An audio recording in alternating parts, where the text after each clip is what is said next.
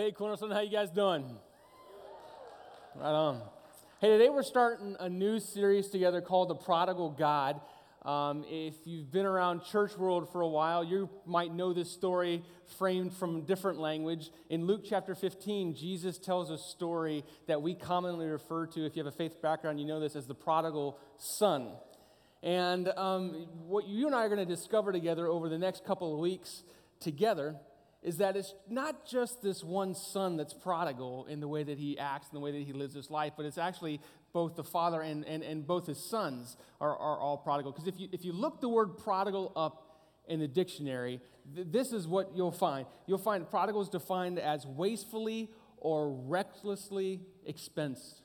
It, it, you got this picture of this expense or this, this outlay of cash, this, this choice to spend something in an absolutely lavish, over the top fashion. And what you and I are going to discover together is that what makes sense to us, if you know the story, it makes sense. The younger brother, you know, gosh, we know that he's prodigal, right? He takes his inheritance and goes and squanders it. But what we're going to see together is that older brother is prodigal as well in, in his overabundance of pride and his judgmental spirit. And then the father, as he comes along and he offers this crazy, crazy amount of forgiveness, not just to the younger brother, but to the older brother as well. It's a story that's been commonly referred to also as the story of the lost son, because right before it, you've got Jesus telling a story about a, a, a lost sheep and then a lost coin, and, and then he tells a story about this lost son. And, and, and seemingly in church world, we've kind of bunched all those th- three things together, saying it's basically the same story. And while there's some similarities, you and I are going to find over the course of the next couple of weeks, there's some real glaring differences that Jesus takes that third story to a whole another level. So I said, why don't we do this? Why don't we grab our Bibles and turn to Luke chapter 15 and let's just dive in together and, and figure this thing out. It's the third book of the New Testament Matthew, Mark, Luke, Luke chapter 15. And we're going to start at the very beginning and try to outlay and try to figure out um, this story. And I think you know, a good way for us to begin to understand the scriptures is to try to figure out the context in which the conversation takes place. And so let's, let's start there. Luke chapter 15, verse 1. This is what it says it says, Tax collectors and other notorious sinners often came to listen to Jesus teach. And this made the Pharisees and the religious uh, teachers and religious law complain that he was associating with such despicable people, even eating with them. Now, your Bible may translate that as, as these religious leaders were murmuring under their breath. They were muttering, they were com- complaining amongst themselves. And so you got this picture as Luke 15 starts off. You've got Jesus hanging out with these, you know, quote unquote, low life of society at that time, these notorious sinners, as the, as the Bible describes it. And then you've got these teachers of the religious law over here who are just indignant and totally ticked off at Jesus because, because of him, you know, orienting his time and hanging around with them, right? Now, Jesus, being God and understanding the hearts of men, picks up on this moment and he begins to teach. And he begins to teach by telling a story. And Jesus did this real often called parables. And he tells a story about this guy who's a shepherd. And he's got all these sheep, and, and, he, and one sheep is lost, and, and he leaves the 99 that are not lost, and he goes and finds the one that is lost, and he brings it home. And if you know the story, there's a huge celebration. You know, I found the sheep that was lost. It's really exciting. And, and heaven would teach, and the scriptures would even say that heaven would say it this way that heaven is more excited, the heart of God is more attuned towards the one who is lost than all the ones that are safely in the fold. And all of a sudden, Jesus begins to draw a line between those notorious sinners and the teachers of the religious law. And those teachers of the religious law who are already indignant and ticked off at Jesus for hanging out with his notorious sinners, they're, they're, they're just starting to fume. You know, their blood's just starting to boil because he's, he's saying, wait, wait, wait. God cares more about them than me. Well, he, he knows what's going on in their hearts and he begins to needle them even more. And he tells them another story. He, said, he says, There's a woman who's got a bunch of money and she loses some of it. And she goes and looks for it and she finds it and she throws a huge party. And, and heaven is like this is that God celebrates that which was lost and now found as opposed to what was already there. And the Pharisees are just ticked at this moment. It's interesting, I think, to contextualize this for us, a couple of weeks ago, how many of you guys participated in Serve Day, just so I know? Yeah, like a ton of you guys. Yeah, I was right there with you, right, with our families and doing all this, the video you guys just saw. You know, so a couple of weeks ago, almost 3,000 of us served Serve Day. And a moment like that, when the church becomes the hands and feet of Jesus and gets outside of the walls and actually does something and not just talk about it, man, that makes the heart of God absolutely smile. Heaven is pleased with us in moments like that. A couple weeks before that, many of you in this room, you decided, you know what, this room's not going to be enough for me. I'm not going to just come and sit in a purple chair on the weekend. I'm actually take, going to take a risk and I'm going to get involved in a Bible study. And literally, hundreds of you guys signed up for Bible studies in small groups all over the place. And in, in, in that moment, heaven is absolutely pleased. The heart of God smiles because God the Father sees us beginning to take ownership of our faith and beginning to grow up in our relationship with Him. But you guys get the scripture teaches that when one person who is far from home, one person who's far from home comes back to the Father, that all of heaven throws a party for that. That God is more excited about that than anything else. And the Pharisees hearing this get pretty ticked off. And Jesus goes further and he tells a story about a son who seemingly is lost, who runs away from home and comes back, and the father throws a huge party. Sounds like the exact same story as the first two. But what you and I are going to find out together is, that it's very different and it has a lot more layers of complexity. And we're going to unpack that story over the next couple of weeks together uh, in this series, Prodigal God. What you guys are going to, and I, we're going to find out together is that it's not just the one son that's lost, it's, it's both sons that are lost. Okay? What you and I are going to discover, I mean, it makes sense to us. We see that young rebellious son book and take off and, and take his money and run and try to figure out, I'm going to live life on my own. You know, that we can relate to. That makes sense to us, right? We can say, oh, of course, he's rebellious. He's separated from the father. He turned his back on his father. That makes sense to us, right? He's totally lost. That makes sense. He was very, very bad. The other brother, we're going to find at the end of the story, was equally lost by being very, very good and by being a rule follower. And we're going to unpack that as we go along in the series because, because it's, you can be your own Lord and Savior two different ways. One by saying, God, I don't really care what you have to say. I don't care about your lordship in my life. I want my way, not your way. I'm going to do what I want to do in life. That makes sense to us. We can relate to that. It's equally easy and perhaps even a little bit more seductive to be separated from the Father by being very, very good. And we're getting to the point where, where I've been so good, I've followed all the rules, I deserve heaven. If you listen to that, I've been good, I deserve, I've followed all the rules. There's no God or Savior in that. And you and I are going to discover in the next couple of weeks that both brothers were lost. We're going to discover in the next couple of weeks that neither one of these sons really cared about the father. They only cared about what they could get from the father. Does that make sense? How many of you guys have kids? A ton of you? You're going to relate to what I'm about to tell you. I was in San Diego not too long ago hanging out with some other pastors, and I was there for a week. And I was, you know, I was ready to come home. Um, sometimes you're not ready to come home. I was ready to come home. And uh, I got home and I got through the door, and all of a sudden it was daddy, daddy, daddy, daddy, daddy, right? They're all running to you and they hug you. And, and, and then literally three seconds later, you know, I'm thinking, oh, my kids missed me. Why'd you get me? right? They didn't care about me.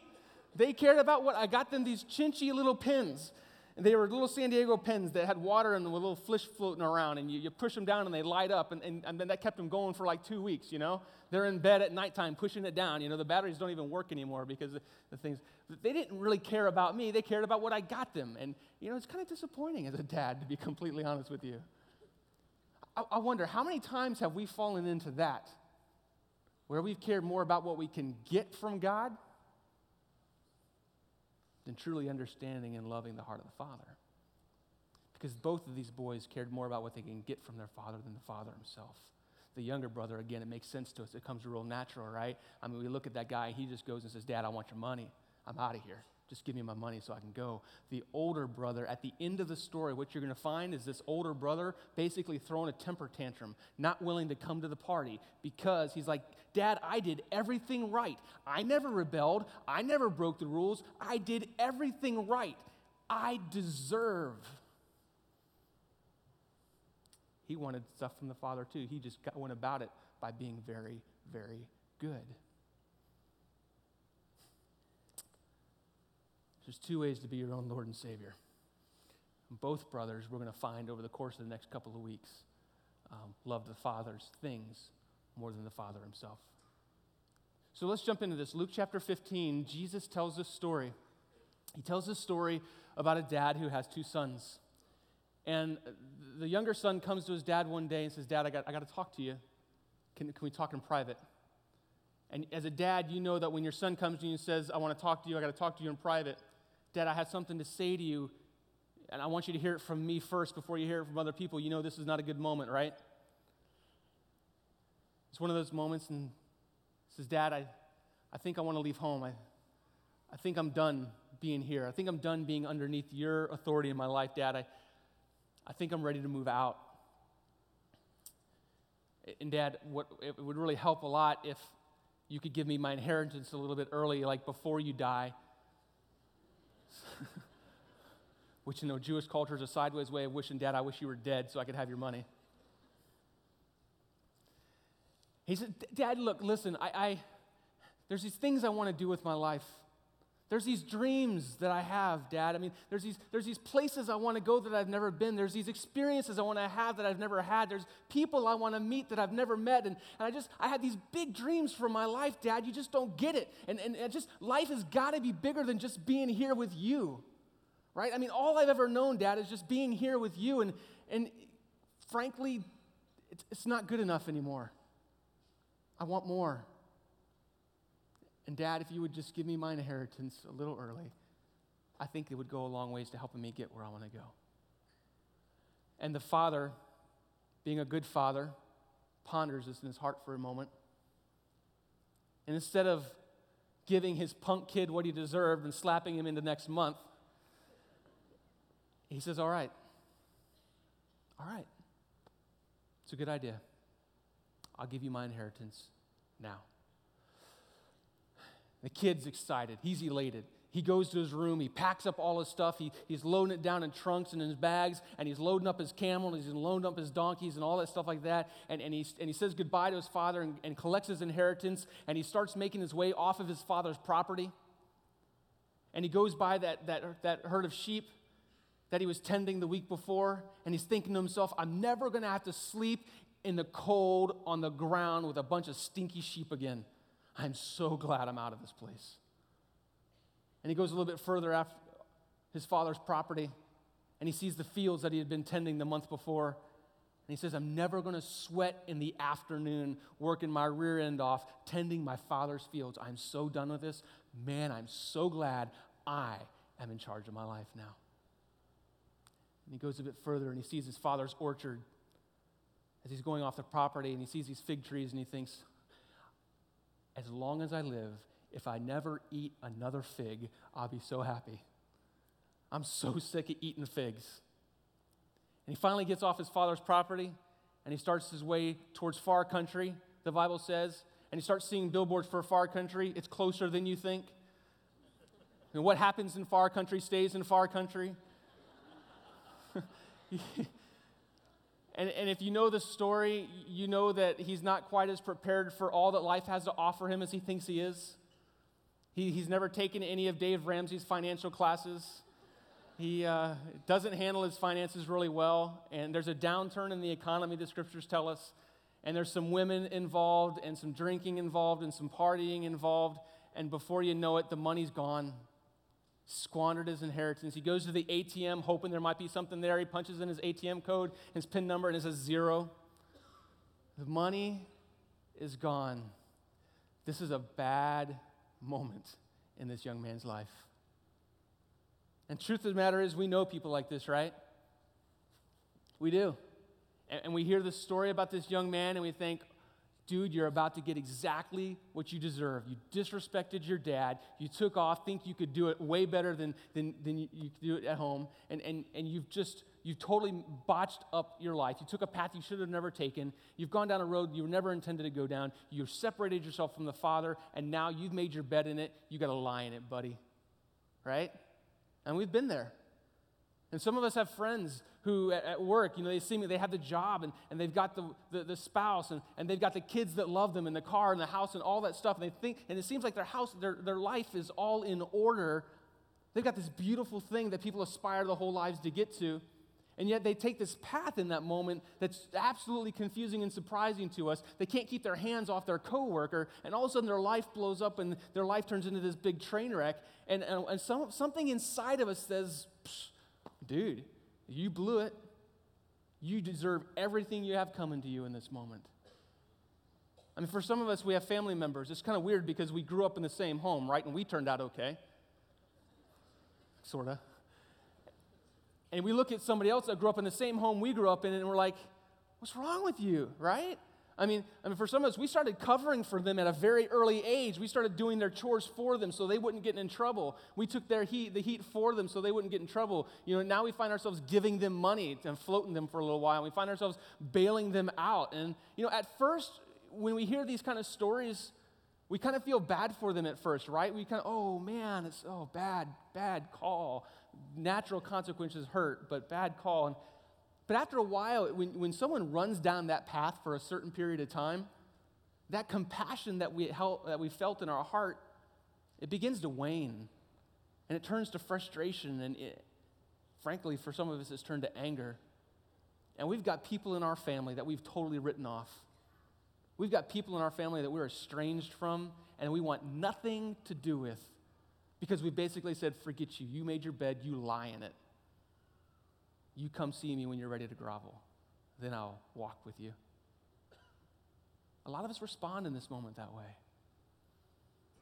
Others of us, on the other hand, we, we hear this story about this young man and we're like, ooh, I can relate to that.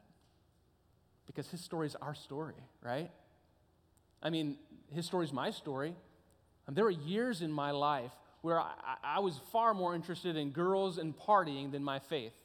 I mean, I was going to church and doing the whole church thing, right? And just kind of playing along. And I looked as good as everybody else, I suppose. I, but no one really found out and knew what was really happening in my life. I had a friend, my wife and I were really close friends with this couple, and they were just a couple of years further along in life than we were. They had a couple of kids, great house, great job, the whole deal. They were leaders in the church we were a part of. She even mentored college age girls from the local college in town. And, and, and honestly, from the outside appearances, everything looked great. And what, what happened next absolutely floored my wife and I because we were real close with them and we were good friends with them. We were absolutely shocked when we found out that this young lady decided to, to kind of go down this path of the younger brother. We were floored to find out that she had been sleeping with some other guy that wasn't her husband and that she had an abortion and that she got involved in a party scene and kind of walked away from her family, even her kids, which for us, we just couldn't get our heads around that, you know? And it got so bad in this gal's life that she attempted suicide. And, and when I come to Luke chapter 15 in my life, and I read this story about this younger brother who basically walks away from his father, walks away from home where he really belonged it makes me ask the question why did he run? I mean, why did he, why did he run away from the very thing he was made for? Why do we run in moments like this? And the scriptures don't tell us why he ran. All we're left to do is sit and, and, and guess. I mean, did he run because he was curious? I mean, really was the whole grass is greener on the other side? All he ever knew was this whole life with his, with his father? and yet he thought he somehow was mysteriously missing out on something that was way better than home. And how many of you guys have kids? How many of you have been to the ER because of the curiosity of your children? yeah, I mean, come on, right? It was my daughter's, my oldest daughter. It was her fifth birthday, and we decided to do this big, like, birthday shindig thing. And I got one of those inflatable blow up deals that you put the kids in and they, like, bounce around like popcorn and push each other out of. And, and so I, I, I'm, I'm unfolding this thing in the backyard and plugging in the extension cords, and my wife is inside building a princess, you know, birthday cake. And um, we got a lot of princess stuff in my house right now. And so I can't wait till my son's older and we can blow, make cakes that blow up or something like that. So I'm, I'm unfolding this blow up thing that the kids are going to bounce around in, and I plug it in, and, and, it blows up, and it looks great. And I'm thinking, great, it's going to work. The party starts in about 15 minutes. Everybody's going to be here, and all of a sudden, all the air comes out of this thing and the motor goes off. And I'm thinking, great, one of the kids must have unplugged the extension cord, right? And I turn around. No, it's still plugged in. Ooh, I bet I flipped a breaker. Oh, I wonder if this is going to work. I wonder if this breaker's going to keep tripping all afternoon. The party's going to be a failure and it's going to be my fault. My wife's going to think it's my fault, you know? And you guys, you know, it happens. It ha- it's always your fault. and it is. And so I go to. I, I go to the breaker box, and sure enough, the breaker has been tripped over, and I try to turn it back on, and it won't, it won't come back on. It keeps tripping over. And I'm thinking, okay, great, now I got a problem. The thing starts in 15 minutes. I'm not an electrician. What do I do? So I go looking through the house to find out what's going on, and I go into our guest bedroom. And there in my guest bedroom is my five year old daughter. And my heart sinks. I mean, it's one of those you go pale kind of moments. Because my daughter, in her curiosity, found a staple on the floor. And she thought that for some reason, in her little five year old reasoning, that staple belonged in the light socket. And she puts that little staple in the light socket, of course, the, flips the breaker and scared me to death as a dad. fortunately, I got the staple out of there. My daughter was okay, and we had a great birthday party. But all that for this you, you guys get that sometimes our curiosity leads us to a point that we experience pain that we never intended to experience, right? And sometimes we think, oh, there's got to be something more out there. But I don't know if that's why he left or not. Maybe he left because he, he finally did something incredibly stupid and he felt that this was going to be the last straw and his dad was just going to like kick him out of the house and he was going to be done with him. And he said, You know what? Look, it's better for me just to go and concoct this story and leave and hide than it is for me to face the truth. I mean, a lot of times, a lot of us run because we're afraid of the consequences that are coming to us. We know we've done something dumb and instead of owning up, we go into hiding, don't we? I mean, for a lot of us, we'll go to great lengths to concoct stories and, and, and to, to run into hiding. Because if everybody, if everybody knew what was really happening in me, then I wouldn't truly be accepted and loved. In fact, there's people in this room right now, they feel they've gone so far for so long away from God that God couldn't even love them. I was in high school and I had just wrecked my brand new truck going down to the beach to go partying with some friends of mine. My girlfriend and a six pack of beer were in the floorboard there. And um, a buddy of mine was following me behind, and we pull the truck out of the ditch, and um, we come up with this story. Hey, hey we're going to go home, and we're going to tell my dad that this happened, and we were doing this other deal. And uh, we got our story straight. And me and my buddy, we go into to my house and see my dad in his living room and said, Dad, man, you would never guess what just happened to me, man. Total bummer.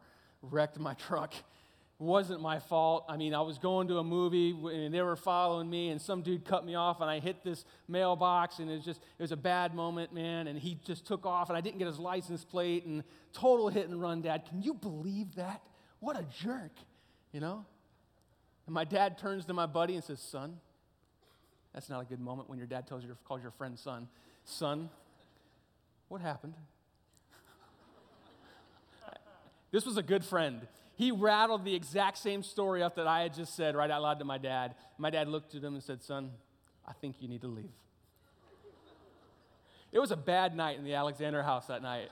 but you, you, guys get that sometimes we run because we're afraid of the consequences, right? Sometimes we run because it's, it's easier to hide than deal with reality. Sometimes we run because we, we surround ourselves with the wrong people in life. I mean, uh, the scriptures would put it this way in Proverbs that he who walks with the wise will be wise, and he who walks with fools will suffer harm. I mean, maybe this young man surrounded himself with some just loser friends. I mean, we, we rarely go down the road of stupidity alone, right? And, and so maybe he just had some just bonehead friends who said, hey, dude, your dad's loaded. Just go and get your inheritance early, and then we can literally party the rest of our lives away over in far country. Man, why don't you just do that? Maybe he just had some bonehead friends that he surrounded himself with. Or maybe, maybe he got sick and tired of living in the shadow of his older brother. Oh, you know, older brother who seemingly always did everything right never did anything wrong, followed all the rules, brown nosed to his dad. Dad, I did everything you wanted me to do today and more. Do I get a gold star? You just want to kick someone like that in their teeth, you know? I mean, really, right? And that's, that's maybe, maybe, you know what it's like to live in a condition like that? You know what it's like to live with someone where you can never truly measure up, right? And you know what it's like to come home, you, you cook a meal, and you slaved away because from four o'clock to six o'clock is the most painful life, painful two hours for any woman who's a mom. She's trying to get the kids taken care of from school. She's trying to cook a meal. Dad's coming home. He's grumpy from work. And the first thing he says is, dude, lasagna again? She wants to take that lasagna and shove it so far down his throat. I mean, do you know what it's like to live? I mean, some of your marriages are on the ropes right now because one of you is critical all the time. Some of your marriages are literally on life support right now because one of you feels like you can never measure up, and no matter what you do, it's never good enough. Some of you work jobs where you work your rear end off. You do, and you do a good job. And everybody knows it except your boss because every time you bring a job to your boss, she says it's not good enough, go back and redo it. And you live in, in a situation like that long enough, you prolong that long enough, and that'll make anybody want to leave. Maybe he left because he could never measure up to his older brother. I don't know why he left. I don't know.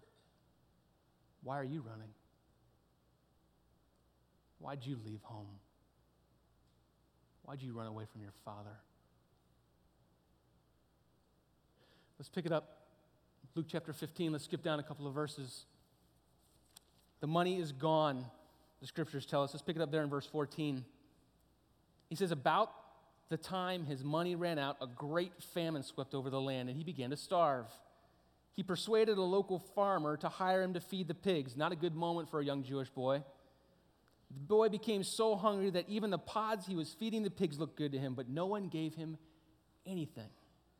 In verse 17, when he finally came to his senses, he said to himself, At home, even the hired men have food enough to spare, and here I am dying of hunger. When he finally came to his senses, when the pain got so severe, when the money ran out, when he finally ran far enough, long enough, and he came to his senses and he realized, oh my goodness, what have I done?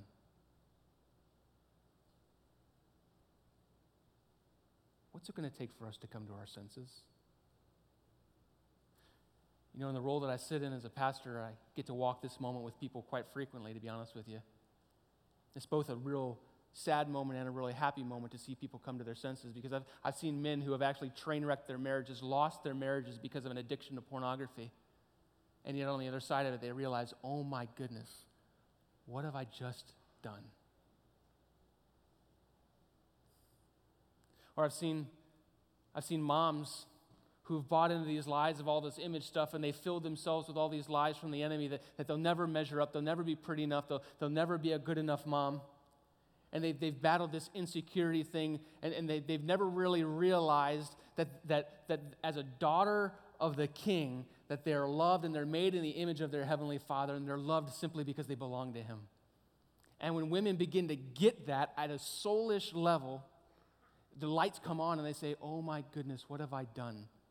because I've built into my heart of my children a heart of insecurity for years.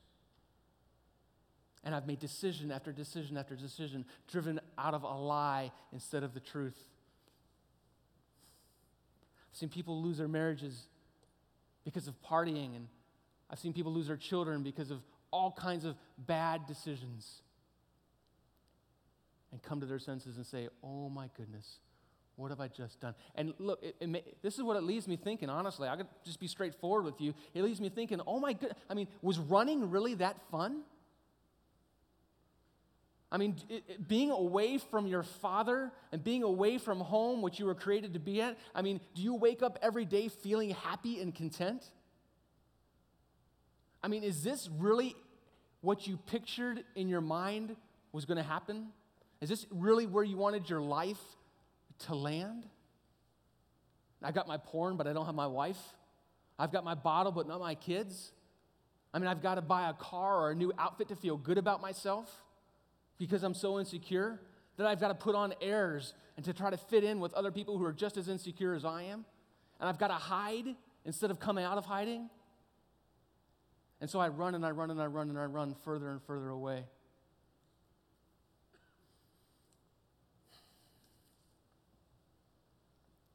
This is an amazing, amazing story that you and I are going to unpack with one another in the next couple of weeks. And there's two words I want you to see. Verse 17. When he finally comes to his senses, he has that, oh my goodness moment, what have I just done? He says to himself, and these next two words are paramount in the story at home. You get the very first thing that goes through his mind when he comes to his senses is his father. It's home. It takes this young man partying his inheritance away to come to his senses and realize that, that all he ever really wanted was at home waiting for him. And you may not get this, but I think your soul will resonate with what I'm about to say. So you were made to be at home.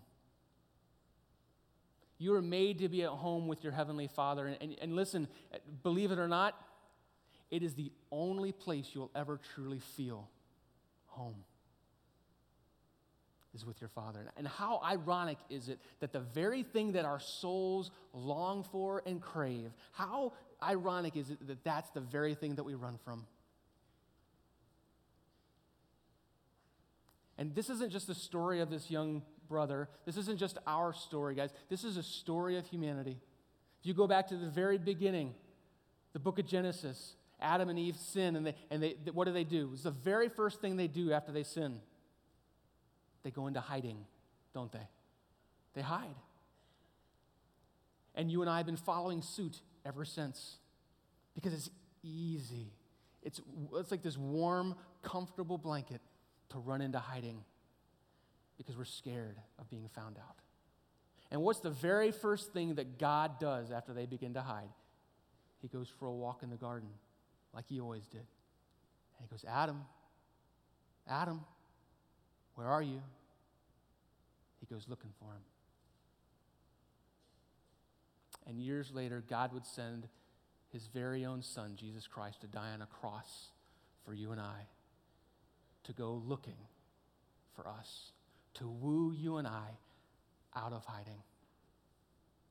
And guys, I don't care how far you've run, I don't care how long you've run. You know it, and I know it. You were made for home.